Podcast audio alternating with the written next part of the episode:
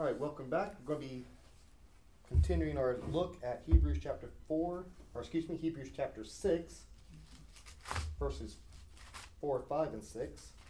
I apologize, everybody. I'm getting over a cold, so I might be coughing and or losing my voice at random times. so I'm going to sit close to the recorder, so if I feel a coughing spasm coming on, I can hit pause real quick. All right, Hebrews chapter 6.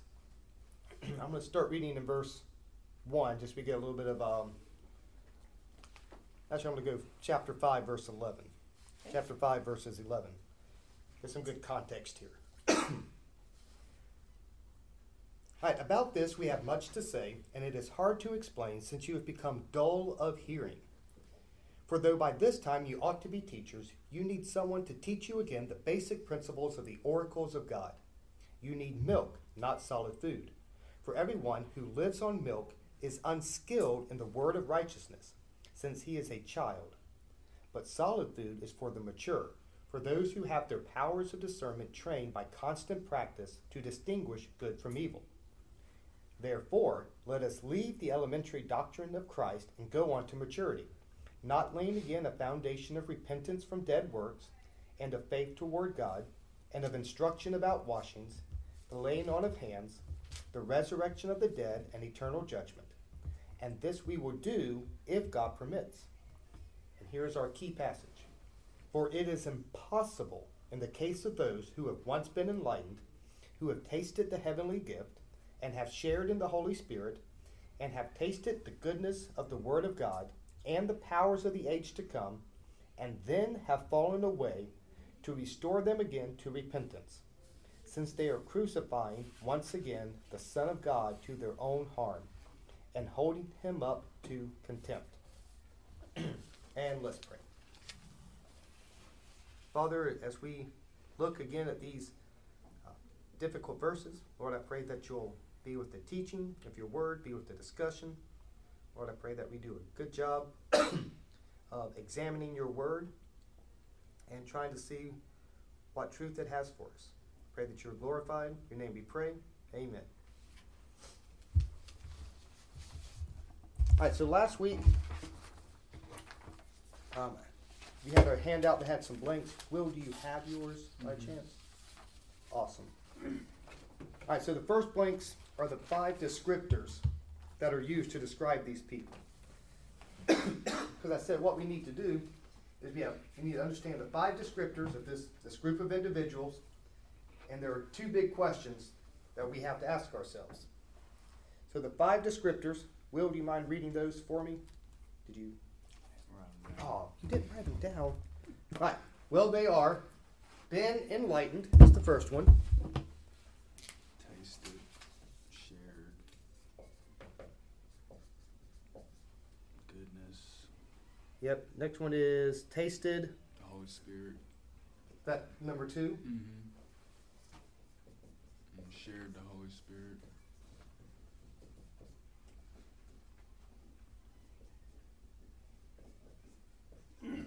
Holy Spirit is two and three. Mm-hmm. I tasted the goodness of the. Word of God, And finally tasted the powers of the.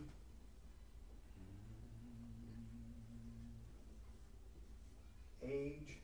Yep, age to come. Yep. Age to come.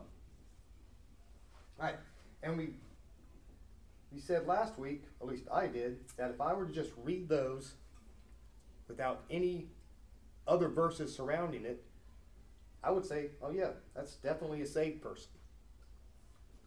Been enlightened, they tasted the Holy Spirit, they shared in the Holy Spirit, they tasted of the goodness of the Word of God, they tasted the powers of the age to come. I mean, that's that sounds to me very descriptive of a saved person.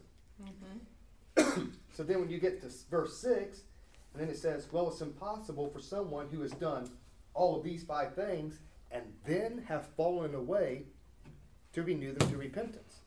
And that's kind of like a curveball. So then we have to ask ourselves, all right, so this group of people, what is their spiritual condition? Are these saved people? Are these unsaved people? And like, who are they? What are they? What is their spiritual condition? And we also have to ask ourselves, what does fallen away mean?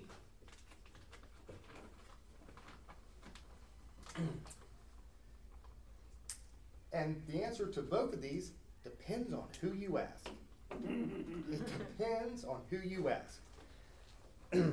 so, I mentioned last week that my primary source, other than the Bible, of course, was the New American Commentary by David Allen.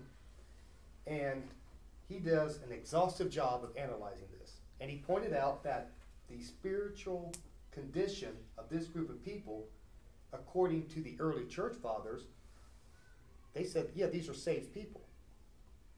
And the debate wasn't whether they had lost their salvation, rather what the early church fathers, by that I mean first, second century AD, the idea was that they fell into deep sin. And when they come back from that deep sin, you don't rebaptize them because the first baptism they had was symbolized their death, burial, and resurrection to a new life in the name of Christ was sufficient the first time, and there's no rebaptism for them. They can still be forgiven, but not rebaptized. Mm-hmm. And I had never heard of that before. That was a brand new idea to me. And he says, um, it really wasn't until the reformers came along where anybody started to say, these are, or this, this group of people are only those who appeared to have been saved. So for the first 1500 years, it seems like the only person, or the, for the first 1500 years, everybody said these are saved people who fell into sin, but they can come back. They just don't get baptized. And the first person to say, I think otherwise, is Calvin. and I pointed out that that's kind of a dangerous place to be if you're going to change what had been kind of accepted truth up to that point. And I would argue that most Protestant denominations today would tell you, if you asked them, that these are saved people.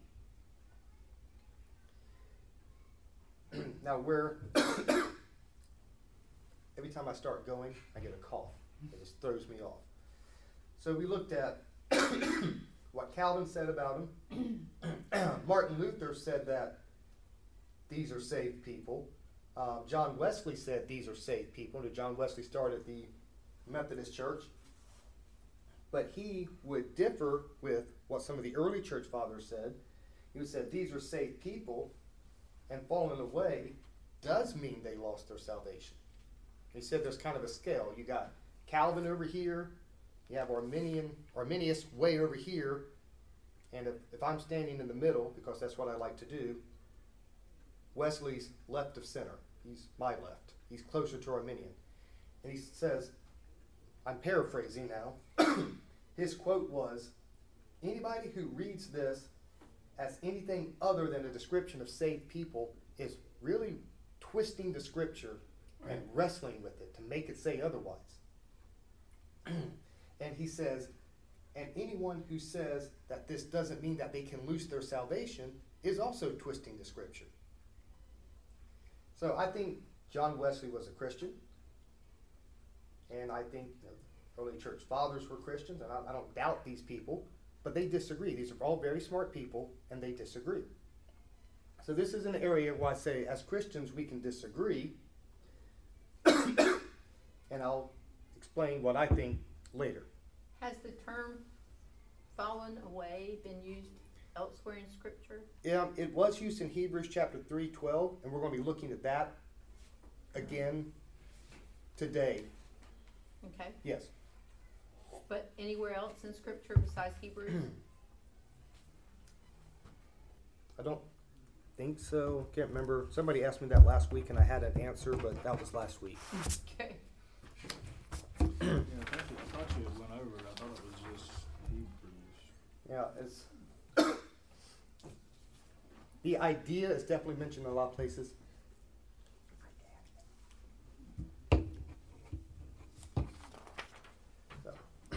But maybe that phrase has not been used anywhere else. Yeah. Except just here and in chapter three. Yeah, the only place I found was chapter three. Okay. And I didn't see it mentioned anywhere else in David Allen's book or in the the ESV commentary that I read. Of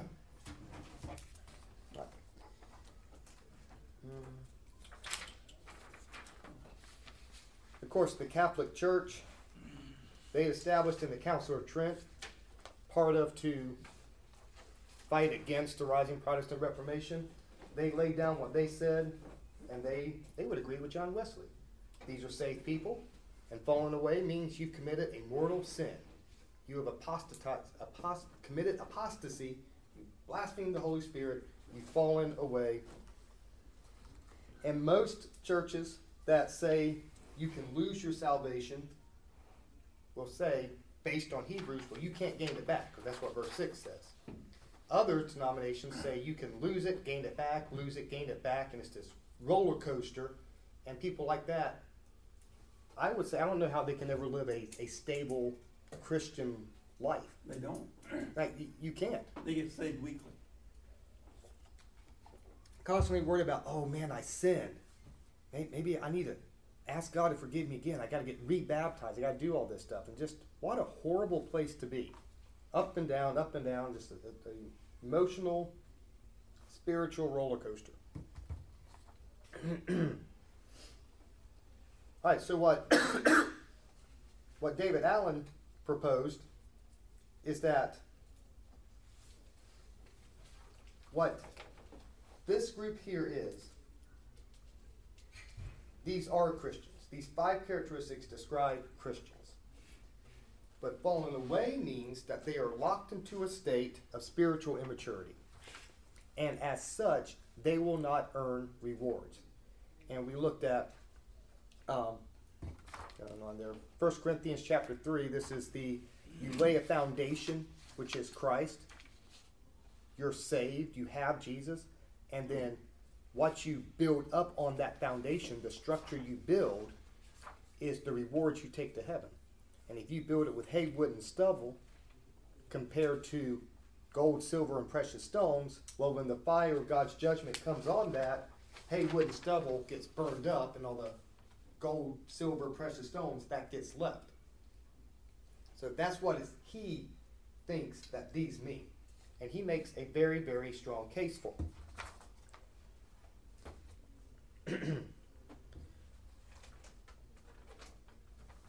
and we also looked at were there people in the Bible who were saved and then lost their salvation?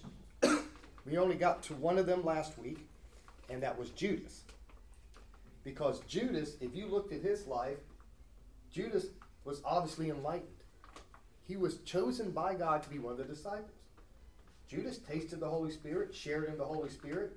He tasted the goodness of the Word of God. He tasted the powers of the age to come. When you say tasted the Holy Spirit, Judas clearly did not have the indwelling of the Holy Spirit. None of the apostles did. None of them did.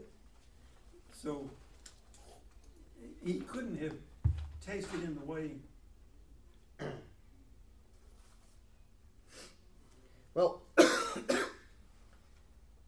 depends on how you understand the word tasted. Right. Um, I mentioned this last week. It's worth mentioning again. Um, there's a podcast I listen to.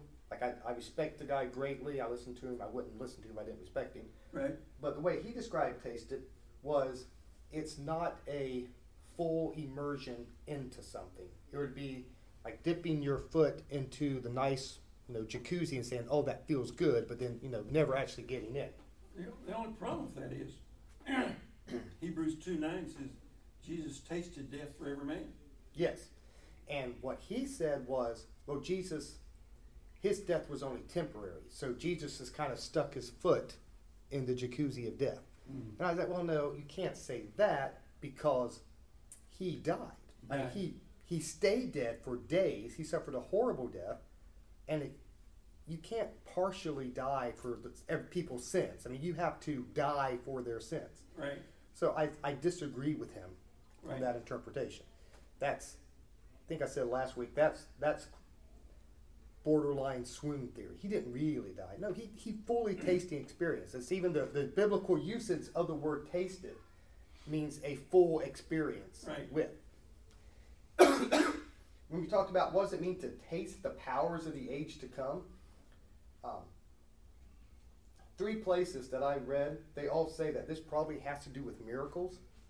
Because when Jesus was on the earth and he healed the blind, he caused the deaf to hear, and he raised the dead, just like in heaven, there will be no infirmities, there will be no blindness, no deafness, no muteness, there's no death.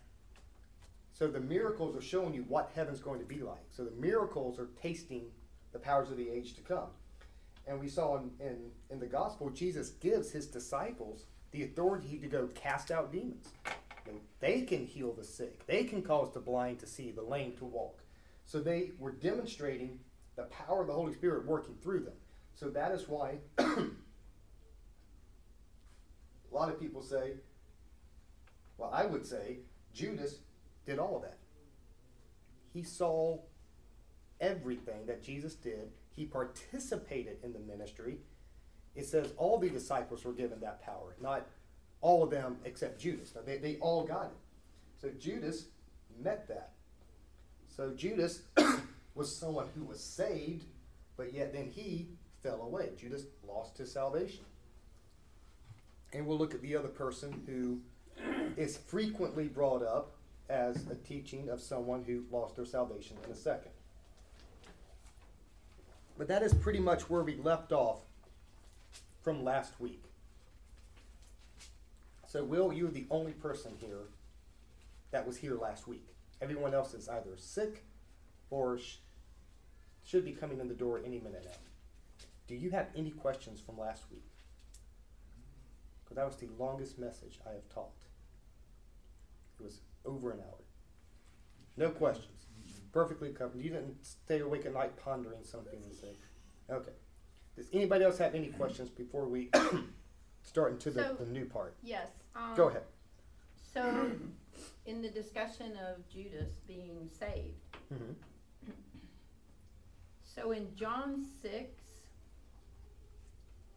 seventy, verse seventy, um, Jesus is saying, Jesus answered them, Did I myself not choose you, the twelve, and yet one of you is a devil? hmm Now he meant, he meant Judas, the son of Simon Iscariot, for he, one of the twelve, was going to betray him. Yes. So even before he betrayed him, he called him a devil. I don't think Judas was ever saved. Right, and also John thirteen, when Jesus was washing their feet, hmm he said, uh, verse ten, he who is bathed needs only to wash his feet, but is completely clean, and you're clean, but not all of you. For he knew the one who was betraying him, for this reason he said, not all of you are clean. And so Yep. when he washed their feet, taking his garments, I think Judas was a, um, a guy who was taking advantage. He was the treasurer. hmm And I think he saw an opportunity. And I think that's what it was all about for Judas, was the money and the potential. He saw how Jesus drew people to Mhm. himself. And I think he saw a rock star in the making. So if we are looking at Judas, hmm and we said if we're if on the outside we see Judas doing these things, what did all the other disciples think about Judas? Well, I don't know what they thought about him because, again, he was always so concerned about the money. Like he would say things like, "Why did you buy this expensive perfume and mm-hmm. then waste it on his feet?" And Jesus would say, rebuke him for saying that. I'm not sure how the other disciples viewed Judas. Like, I don't know how they, well, when, the- but I don't think he. the did last any of supper, those when things. Jesus said, one of you's gonna betray me, they didn't all turn and look and say, oh, well, who's, I knew it, I knew it. Mm-hmm. Well, that is true. They didn't know it was didn't know. He him. was- he but was a I'm great just saying, actor. I, Yes. I don't know And- that he really convinced, I mean, I, I just don't, I don't think he was saved. Yes. I agree. Because, spoiler alert, I don't think you can lose I your don't either. salvation. But I, and I think plenty of evidence that he wasn't saved. I mean, Jesus called him a devil. Yes. Yes, and, and I'm very glad you brought those verses up. And we'll look at a couple of other people today and what their opinions are on that subject. But from, see, that's Jesus speaking about him. And Mhm. obviously, Jesus knows the hearts of all men. But as the other disciples, if you were just, if you were there Oh, I hear what you're saying. and you're looking at, Right, would I John, known he was Paul, devil? yeah. Yeah, right, we would not have known. We would have seen Judas doing this. right. And we could have, we would have come to the conclusion He's one of us. He's one of them. I mean, he's one of Jesus' closest. I want to be like that guy. So we would have looked at this. Yep, yep, yep, yep, yep. His spiritual condition, that is a saved dude. And then later, when we saw what happened and word spread, it was Judas who turned him in, and then Judas went and hung himself. Now we're asked the question well, he, he fell away, but what does that mean? He was never among us. And that would have been a that would have been a heavy question. Well, man, Judas did that. Judas. Judas was so well trusted, he was given control of the money. You don't give control of the money to someone who hasn't, you know, proven themselves trustworthy, in spite of how, you know, greedy and swindleless he actually was, he that was hidden. But on the outside, everybody's judging Judas, he's good. But that can be deceiving. You Mhm. can do this, Sure, and outwardly everybody says, yep, yep, yep, yep, yep. right, But that, that's all that is, is outward appearance. right. And we'll look more at that later. Mr. Boyd? Yeah. Mr. Boyd, what was Oh. the verse you read in thirteen? Oh, in John What verse? thirteen, that was, uh, oh, like verse ten or eleven. Flip back to it real quick. One was what, six fifty, John six, 620 six That twenty? Was the verse, first uh, one I gave, I got that.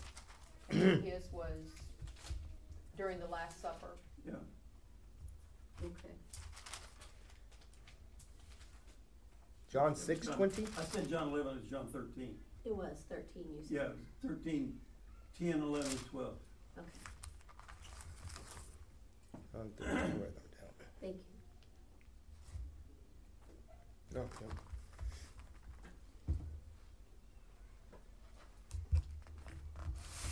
Alright, so now we're on, did I give you handouts? I'll give you two sheets. Okay. I missed last week though. But you can later. It's Here we okay. go. Alright, so we're gonna be, this is, this is one from last week, where it's the Okay, I didn't same know if passage. one was last week and one was this Okay. week. That is last week's, part two is this week. Thank you. Oh, yeah, third.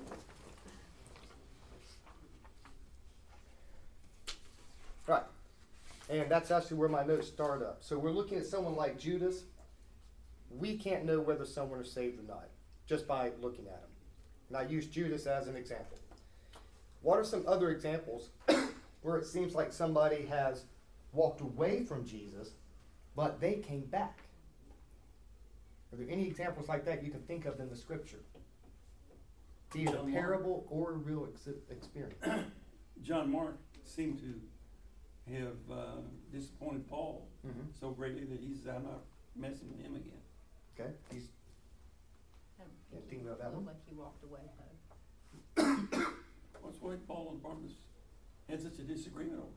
I know, but that, but I think the disagreement was over his ability to, s- to take a tough, tough trial. That doesn't mean he, he didn't, his reliability. yeah, his, he- he didn't have what it took to be relied upon on a mission trip. But not that he didn't believe that Christ was Oh, the right, risen Savior. right, right, There's, okay. that I see happens what every you're day. saying. It, Paul wasn't saying he wasn't saved. Right, he was He just just saying, said- I can't rely on him, I can't Right. trust him, so I'm, well, we're not taking him. And Right. Barnabas was like, no, I'm gonna take him, because he knew. You want a mint? What about a parable about somebody who walks away but Comes back. comes back? Comes back. With his two sons, The par- the prodigal son? Yeah, prodigal son. Now that's a parable. That's not a real life example. But you still got somebody who had it all, had a great relationship with the father, and then abandoned it because they want you know, money, wealth, and all the the sinful lifestyle that goes with it. But after reaching rock bottom, they come back, and what do they find when they come back to their father? Do they find oh, sorry, you fell away, no repentance for you. What do they find? Wide open arms. All right, what about he bashed um, Judas for a bit? What about another disciple who seems to have committed blasphemy and even flat out denied Christ? Peter, Not once, but three times. Peter. I don't know him. He means nothing to me. I don't know that guy. I don't know that guy. Yeah, Peter. Yep. but Peter obviously was restored. So we do see stories of people who, to some degree mm-hmm. or extent, fall away but aren't getting restored. All right, another guy who fallen who fell away to some degree, but we don't see any restoration in Scripture. Is a man named Demas. Anybody heard of Demas before? Demas have forsaken me, having loved this present world. Mm-hmm. That's that guy. So Demas, first found in Colossians chapter 4, verse 10 through 14. So Aristarchus, this is Paul writing, Aristarchus is my fellow prisoner. He greets you. And Mark, the cousin of Barnabas, concerning whom you have received instructions. If he comes to you, welcome him. And Jesus, who is called Justus. So not you know, Jesus Christ, but a guy named Jesus who also goes by the name Justus. These are the only men of the circumcision, or Jews, among my fellow workers for the kingdom of God, and they have been a comfort to me. Epaphras, who is one of you, a servant of Christ Jesus, greets you, always struggling on your behalf in his prayers, that you may stand mature and fully assured in all the will of God. All right, so Paul is naming these people, and you hear Mark. Okay, so we've already mentioned John Mark. I'm pretty sure this is the same guy. You hear Barnabas. Okay, we know who Barnabas is. He mentions Epaphras. Epaphras is mentioned at the end of several other letters. So this is Paul, and he's writing all these people, some of whom are very well known in Scripture, saying these guys are awesome workers. Because I bear witness that Epaphras has worked hard for you and for those in Laodicea and in Hierapolis. Luke, the beloved physician, greets you, as does Demas. So, the list of all these people who Paul thinks are absolute rock stars in his ministry, Demas is one of them. At the end of uh, Philemon, he says again, Epaphras, my fellow prisoner in Christ Jesus, sends greetings to you. So do Mark, Aristarchus, Demas, and Luke, my fellow workers. It's pretty much the same list from Colossians. So in the second letter, Paul is saying, man, this Demas guy, he's right there with me. He's doing the work. But then here's the verse that Brother Bill said, 2 Timothy 4.10. For Demas, in love with this present world, has deserted me and gone to Thessalonica. Now, that's it. There's, that's three passages where Demas is mentioned. Now, when you look up Demas and you do a Google and you start reading, particularly what the Catholic Church says, Demas is associated with the person who just walks away. He, it is a synonymous with someone who's committed apostasy and just abandoned the faith. Now, the Bible doesn't say, like in that verse that, that you quoted, it doesn't say, you know, he abandoned the faith, he renounced Jesus, and now he's you know, worshiping Zeus again because that's a Greek name.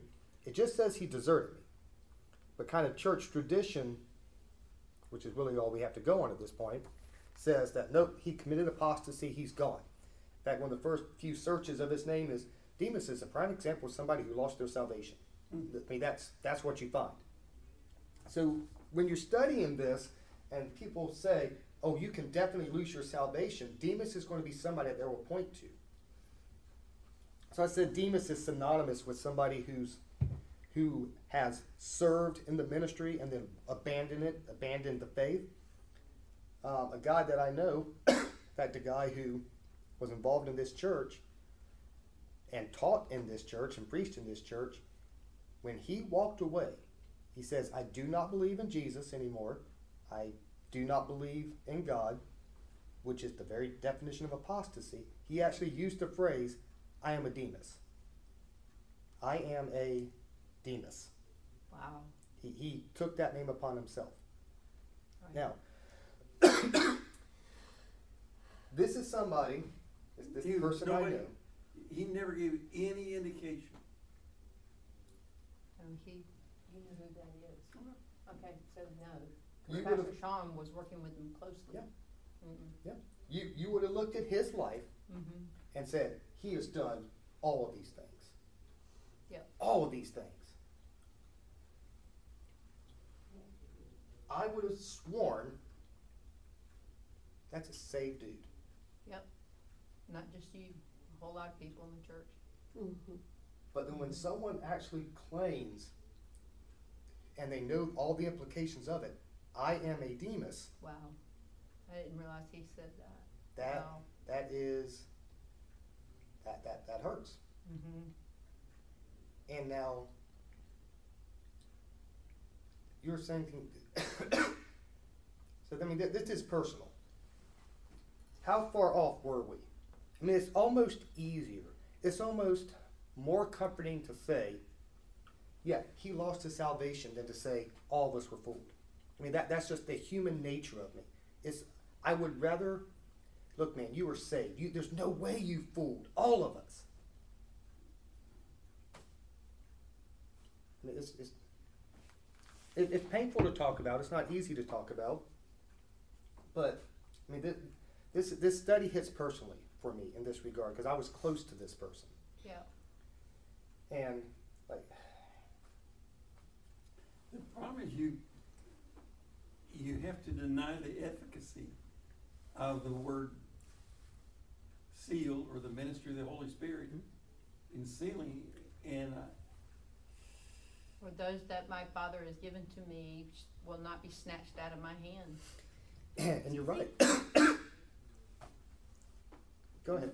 Time where he, that person will realize that that is not really the case.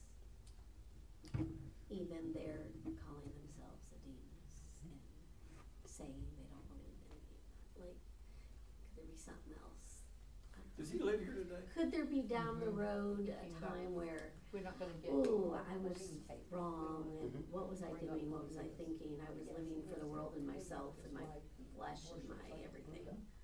Yep. And and and that that is my prayer. Mhm. My prayer is that he is a prodigal son and not a Demas. Because what makes Hebrews 6 6 so absolutely terrifying, and I would argue it's the second scariest passage in the entire Bible, is it says, For these people who have fallen away, it is impossible to renew them to repentance. And Impossible. impossible.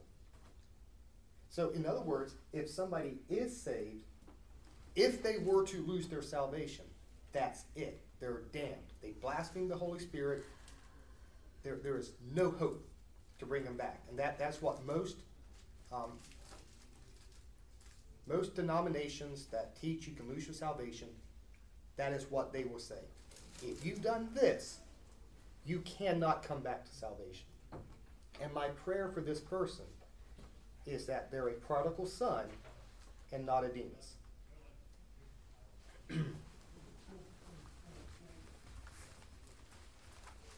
and as far as know, all those whom the Father has given me, no man can pluck them out of my hand.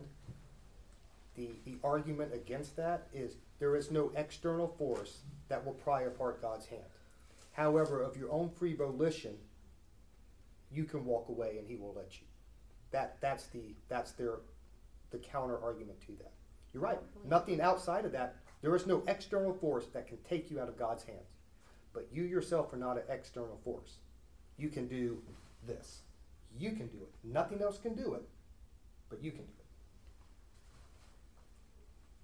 it.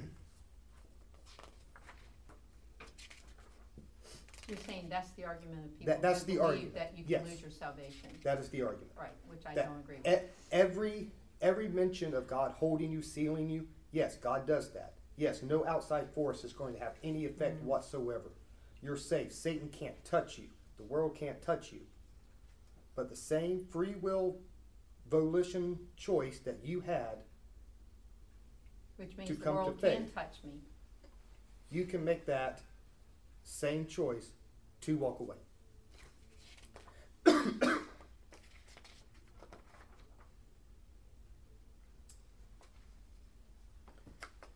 right. So I mentioned that this is, in your notes, I have titled this is the third warning that Hebrews has. This, this idea of falling away or, or backsliding, as some people like to read it. Um, the first one is actually in Hebrews chapter 2. So let's just go back there to remind us of what that says. Hebrews chapter 2. Now re- remember well teaching this, because this is where you guys got me going down the, uh, the rabbit hole of Arminianism versus Calvinism. Hebrews chapter 2, verses 1 through 4. Can someone else read that so I can try not to cough and fail? Hebrews 2, 1 through 4, please. For this reason, we must pay closer attention to what we have heard, so that we do not drift away from it. For if the word spoken through angels proved unalterable, and every transgression and disobedience received a just penalty, how will we escape if we neglect so great a salvation? After it was at first spoken through the Lord, it was confirmed to us by those who heard, God also testifying with them, both by signs and wonders, and by various miracles, and by gifts of the Holy Spirit according to his own will. All right, so this first warning here is a warning about drifting away. Does anybody remember how I described drifting away those many, many weeks ago? Boat. Like a boat. A boat that's not tethered to the dock. Get back from fishing, you don't tie it up, you lay down for a nap, you wake up hours later and you're half a mile from shore. It's very gradual, you don't notice it. and those that teach you can lose your salvation say that's how it happens. It's not I get mad at mm-hmm. God for one thing that happened to my life, you know, my my spouse died, my kid died, or whatever, and some great traumatic event happens, and I say, That's it, God, I hate you, I'm out. It's a gradual drifting away to the point where you just don't believe anymore. Now, I personally don't think that's what it's talking about. Killing me. um, I can't even think. I'm just going to read the notes I wrote. We discussed drifting away and neglecting salvation. I stated that for a Christian, drifting away from the faith is neglecting salvation. That is how a Christian neglects their salvation. They just don't they don't try to grow in it. I, I would say that this is more of what David Allen says. This verse, in my opinion, better matches his position than chapter six. A Christian, you got to keep it. You got to stay surrounded by a body of believers. Stay around people who believe what you believe, who encourage you. Stay in the Word. And when you stop doing that, that's when you start drifting away, drifting away. And before long, now you're in that perpetual immature Christian state. Yep. Now, for an unsaved person, I say neglecting salvation is refusing to believe the gospel. So the way, as a Christian, I neglect is different from the way an unsaved person neglects it. For an unsaved person, for them to neglect it is saying, I do not believe that Jesus is the Christ, the Son of the living God. You're neglecting the salvation that's being offered to you at that moment. All right, so that was the first warning. And the first passage where someone can say, See, you have to keep yourself in the faith. If you don't keep yourself, you will drift away and eventually lose your salvation. I already said what I think about it. All right, next one is Hebrews chapter 3, verse 12 through 15. If somebody can read that for me, please.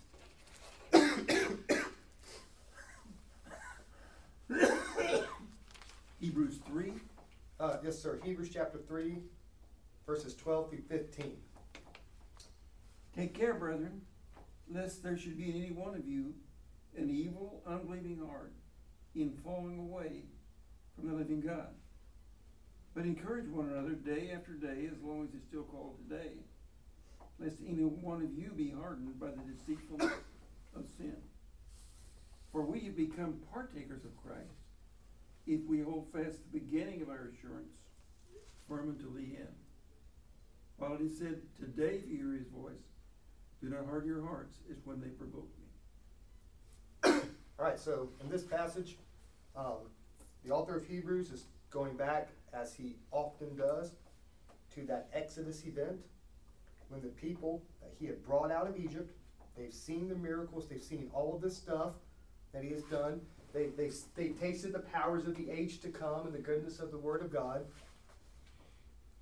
They rejected God's promise of going to the promised land. They didn't have faith, they didn't believe.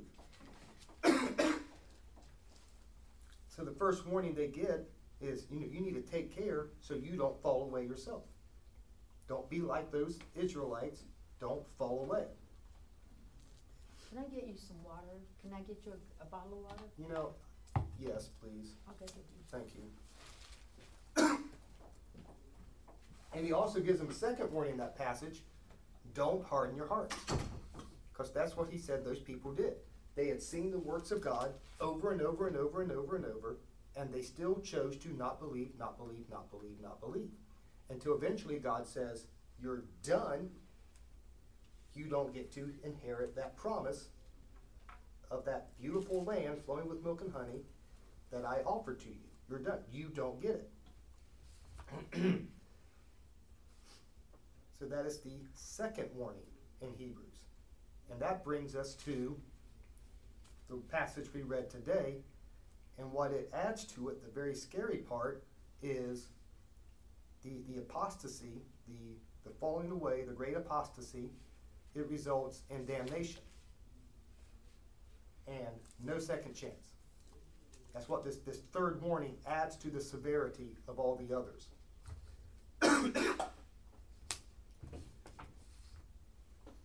now, on your handouts, I, I left the quote by Chuck Smith up there, right? Yes, Would somebody be so kind as to read that for me? I'll read it for you. Satan often, Satan often uses this verse to a person who has backslidden. He says, Man, you are out. Do you see what it says here in Hebrews? You've had it. That was the unpardonable sin that you committed, and there's no way to renew you to repentance. You are out of the game. This is one of those scriptures that we have to deal with often. As a pastor, as people come and they have, you can tell it, you can see it in their eyes, and they say, I think I've committed the unpardonable sin. All right, stop there.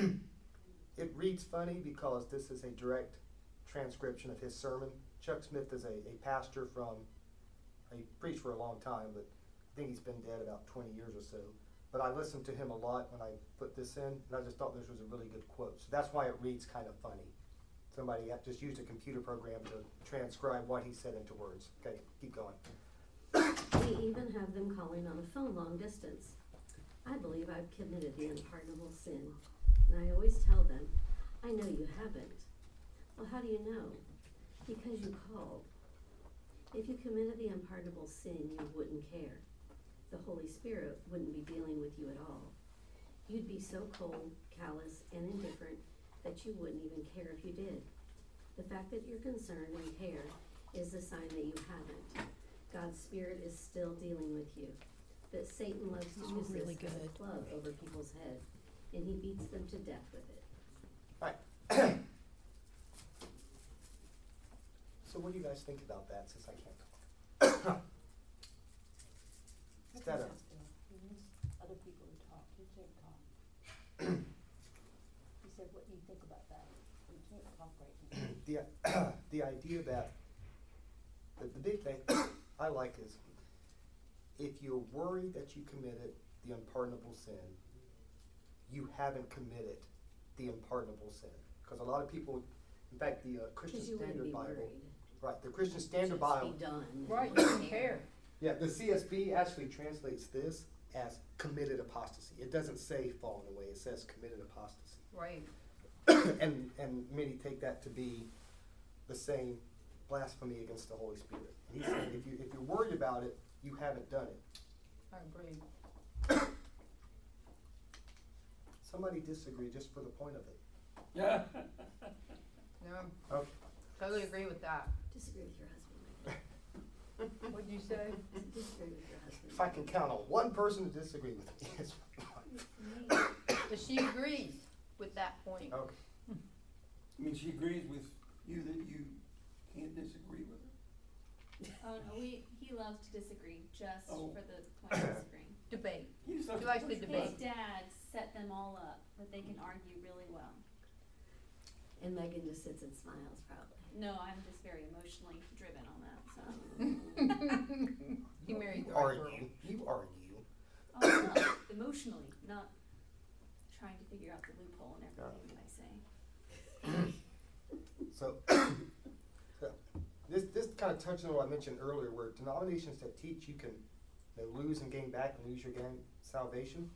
That sounds like these people here who are constantly worried about And they're constantly getting baptized, they're constantly, mm-hmm. they, every, at the end of the weekend, they're always, you know, coming back to the Lord, and then they leave the Lord on, over the weekend. When I was in youth group one work as a worker one time, there was this one little girl, probably middle school age at this point. She always wanted to talk about her salvation and she always thought she wasn't saved, but then she thought she was and then she wasn't because in her home she was told, well, you disobeyed or you did this and since you did these things, you can, you must not be saved because you disobeyed or you were naughty. I mean, you're a child. Yep. So she was constantly being told, of course, you still talk to them because you you don't know if they are or they are not, but they need to find their own peace with that one day. However, and I'm not their parent, but they were always thinking they got saved and then they weren't anymore because they were naughty and got in trouble. I mean, what a, what a horrible place to put somebody. And it's a horrible place to live. Like, there, there's no confidence that God is mine or I'm His. But it always it always bothered me. She, And, and he's right. Satan uses these verses to just keep people down. If you can keep people constantly down in their salvation, then yeah, they're never going to grow. They're never going to be the effective Christian they should be. All right. All right. So a few of the verses. I got Second Peter on there, right? Yes. In the notes. Somebody read those. I don't have the entire chapter. Just kind of pick the logical one. Somebody read that, please. Second Peter two one on your sheet. Yeah, it, it skips around a bit. Okay, but false prophets also arose among the people, just as there will be false teachers among you, who will bring, who will secretly bring in destructive heresies, even denying the master who bought them, bringing upon themselves swift destruction. Right, so we're talking about false preachers False prophets. in the church, Mhm. right? False teachers, false prophets. Verse 15. And the next one, Bill. Forsaking the right way, they've gone astray. They have followed the way of Balaam, the son of Beor, who loved gain from wrongdoing. Hmm. Go ahead, Will. For if after they've escaped the defilements of the world through the knowledge of our Lord and Savior, Jesus Christ, they are again entangled in them and overcome. The last state has become worse for them than the first. For it would have been better for them never to have known the way of righteousness than after knowing it to turn back from the holy commandment delivered to them. All right, so, ready? You can lose your salvation based on that verse. Argue against it. they were teachers, they were there. The master bought them. I mean, we've seen songs about being, you know, bought by the, the blood of the Lamb. Said the master bought them. They, uh, they had escaped the defilements of the world, but then they fell back into it. It sounds like they were saved and they lost their salvation. I can set up, but I can't argue. You lost your salvation. Prove me wrong. It's false though. Became false when they lost their salvation. They were never saved. They were false prophets in the beginning. And they denied the fact that Jesus paid the price for everybody. So he clearly paid the price for everybody's salvation in Fayetteville, but not everybody responds to it.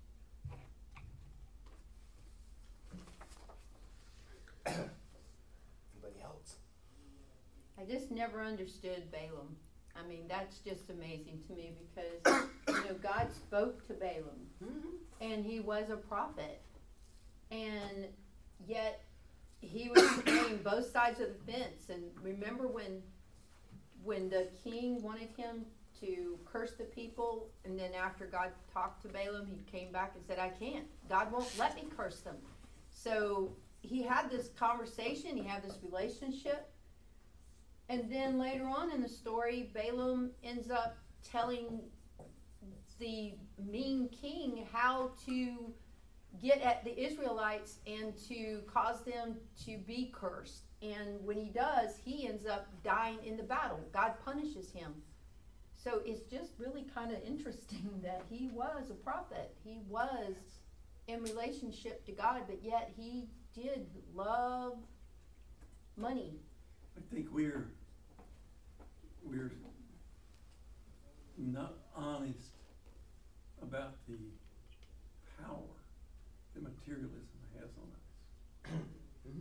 But the question is, can you lose your salvation? The question is, was Balaam, did Balaam go to hell? No, I, th- I think Balaam was saved, I think he went to heaven, but I think he lost his Rewards. rewards.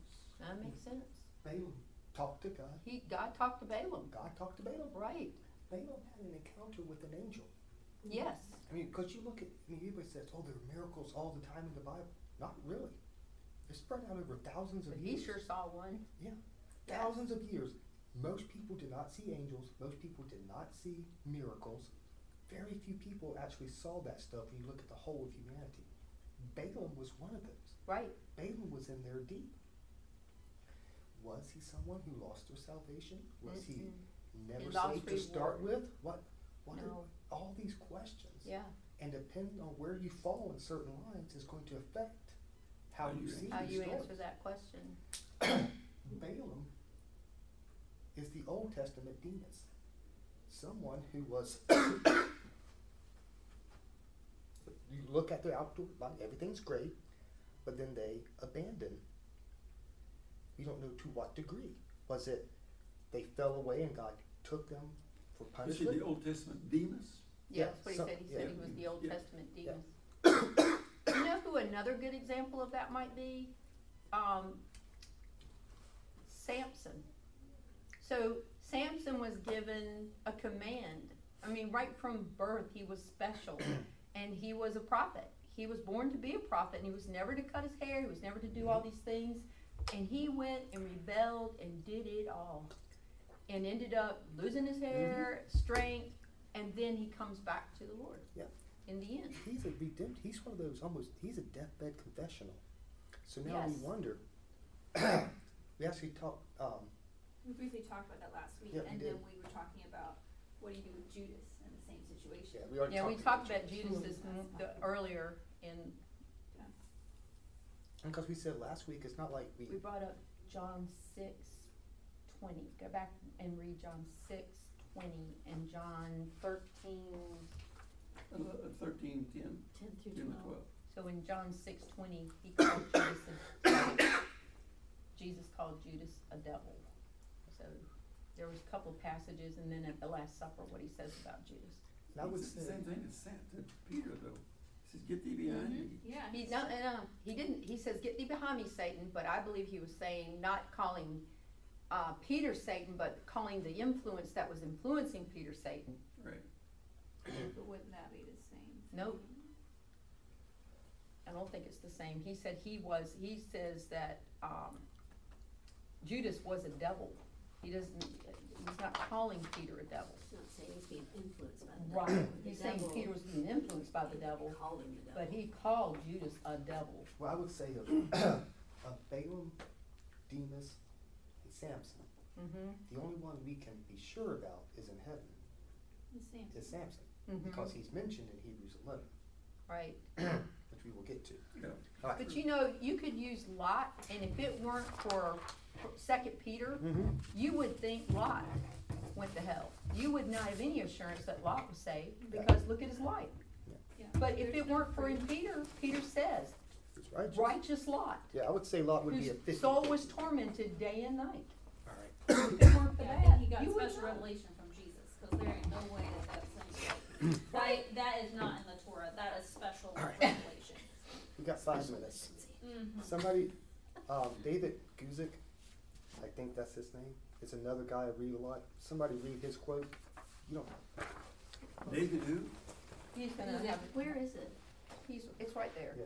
I don't have a back. G-U-Z-I-K. Here, You don't have a bag? read it for him so he doesn't have to call. That's the, Just read it. that's why I What am I that. reading? David Yes. Guzik? Yeah, go ahead. David Guzik's quote. Christians warmly debate the issue of whether or not it is possible for a true Christian to ever lose their status as a true Christian and fall away to damnation.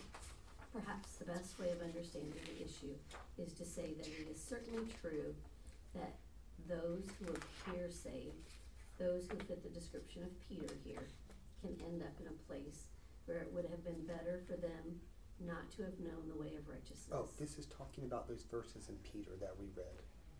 Right. Mm-hmm. Yeah, okay. Regarding these, those with a reformed perspective will say that they were actually never saved. Those with an Arminian perspective will say that they were actually saved and lost their salvation. Alright, so everybody sees you got reformed on one side, says never saved to start with. And Arminian saying they lost their salvation. To bitterly divide along the lines of this debate, which focuses on things that are unknowable to outside observation, seems to fall into the category of being obsessed with disputes and arguments over words, as in First Timothy six four. Now, alright, what do y'all think about that? Hmm. I think you have to say. My uh, my favorite thing about that is is focusing on things that are unknowable to outside observation. So going back to Judas, everybody would say Judas is good to go. Oh, he met the five. Yes, everybody would say to Demas, "Oh, you meet all five of these." If you'd have looked at that friend that I had, he met all five of those. So whether they were saved and they lost their salvation, maybe falling away doesn't mean that they can't come back. Maybe, maybe they, maybe they were maybe they can come back and get saved again. Maybe. Maybe they were never, never Christians. And maybe they need to come to God for the first time. But either way, you're praying that person comes back.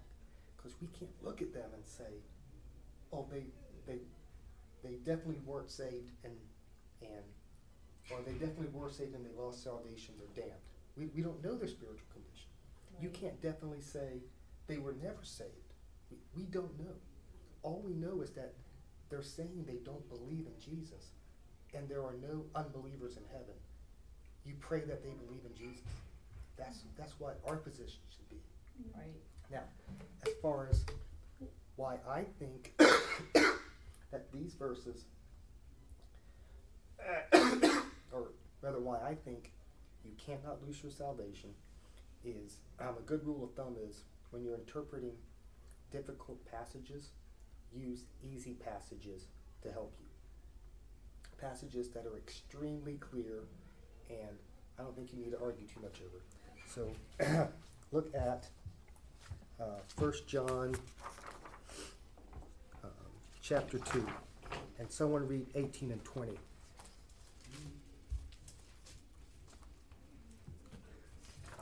Wife, would you mind reading those, please? Will, would you read Matthew 7, starting in verse 21? We'll read these and we'll be done. First John two eighteen and what? Eighteen. 18 20? through 20, please. Children, it is the last hour, and as you have heard that Antichrist is coming, even now many Antichrists have come. By this we know that it is the last hour. They went out from us, but they did not belong to us. For if they had belonged to us, they would have remained with us. However, they went out so that it might be made clear that none of them belong to us. But you have an anointing from the Holy One, and all of you know the truth. All right. so, in my opinion, and I, it's my opinion because I think it's right. This verse makes it, it's very, very clear. Mhm. The reason these people left, walked away from the church, walked away from everything, was because they were never truly a part of it. We would have looked and said, based on all the outside, what we can see, yes, they're a part of us. But the fact that they left is proof that they never were. And in verse 19, it talks about they did that, they did that, they did that. but in verse 20, it says, but you. So he's making, there's two distinct groups Mhm. there's they, and there's you. They left. You guys stayed. Two distinct groups. So I think that's a clear, very, very clear teaching to me. All right, and finally, I said Hebrews 6 6 is the second scariest verse in the Bible. This is the scariest. So go ahead, uh, Matthew 7 21 through 23. Not everyone who says to me, Lord, Lord, will enter the kingdom of heaven, but the one who does the will of my Father who is in heaven. On that day, many will say to me, Lord, Lord, did we not prophesy in your name and cast out demons in your name and do many mighty works in your name? And I would say Judas Iscariot. Mhm. Just then, as somebody, as an example of somebody who's done those things. and then I would declare to them, I never knew you. Depart from me, you workers of lawlessness. All right, what's the key phrase there? That's Never right. knew me, I never knew you. right? You were never, Never, never. Not that you're somebody I used to know. Mm. Or, That kind oh of, yeah, I remember you now, I Didn't forgot come about you. Yeah, but no, he says to these people who say, hey, Jesus, we, we know you, man. We call you Lord. You're, you're curious. Lord, we, we did all these great things in your name. mhm, He says, I never knew you. right? It would have been different if he says, and I looked at others and says, I'm sorry, but you walked away from me. That, Right. that that's not that's not Right. there. he says to to all of them, I never knew you. Right? But That is why, and I would say those those passages are clear. You can't lose your salvation. so I like um, David Allen's. I like his his take on this is a loss of reward. I'm not really ready to, to go that and say I, I agree with that. I do like it. I think it was well researched, and I'm going to continue reading that. But bottom line is, I don't think you can lose your salvation. I think that is the, the clearer teaching of Scripture than you can lose it. However, what I would never do with that teaching is give anyone a false sense of their own salvation. Right? Say, look, if you feel like you're not saved, Only God can you need yeah, you need to work that out. That's right. I will be here to I tell you what you need to believe, but you have to believe it. I agree. All right. Agree. Anybody have any closing questions, comments, mm-hmm. snide remarks? All right, because next week we will look at seven, eight, and nine, which continue this theme. All right. See y'all next week. Hopefully I'll talk better.